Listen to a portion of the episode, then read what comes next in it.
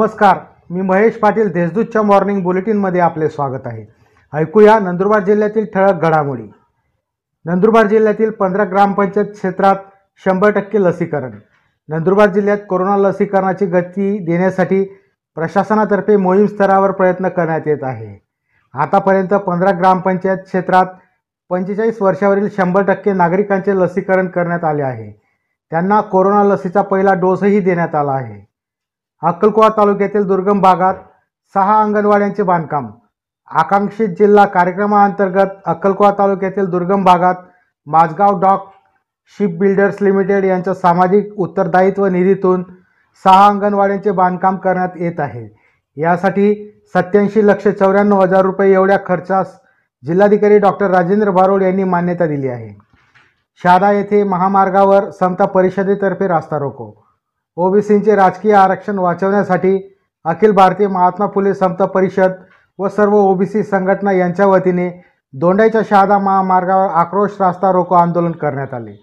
आंदोलनामुळे सुमारे तीन तास महामार्गावर चक्काजाम झाला होता. विविध घोषणाबाजीने आंदोलनाने लक्ष वेधून घेतले. समाज बांधव पदाधिकारी यावेळेस उपस्थित होते. जिल्ह्यातील चारशे पासष्ट ग्रामपंचायती झाल्या कोरोनामुक्त.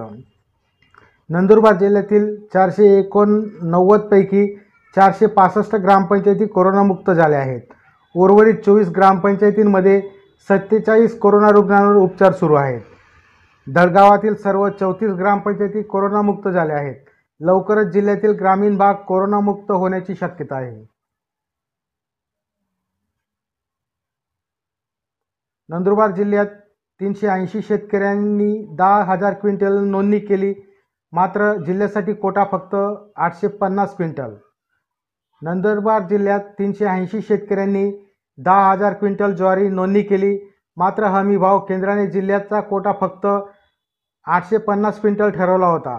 त्यानुसार त्यांनी फक्त वीस शेतकऱ्यांची ज्वारी खरेदी करत भरड धान्य खरेदी केंद्र सुरू झाल्यानंतर अवघ्या तीन दिवसात बंद करण्याची नामुष्की आली आहे. या होत्या आजच्या ठळक घडामोडी अधिक माहिती व देश विदेशातील ताज्या घडामोडींसाठी देशदूत डॉट कॉम या संकेतस्थळाला भेट द्या. तसेच वाचत रहा दैनिक देशदूत. धन्यवाद.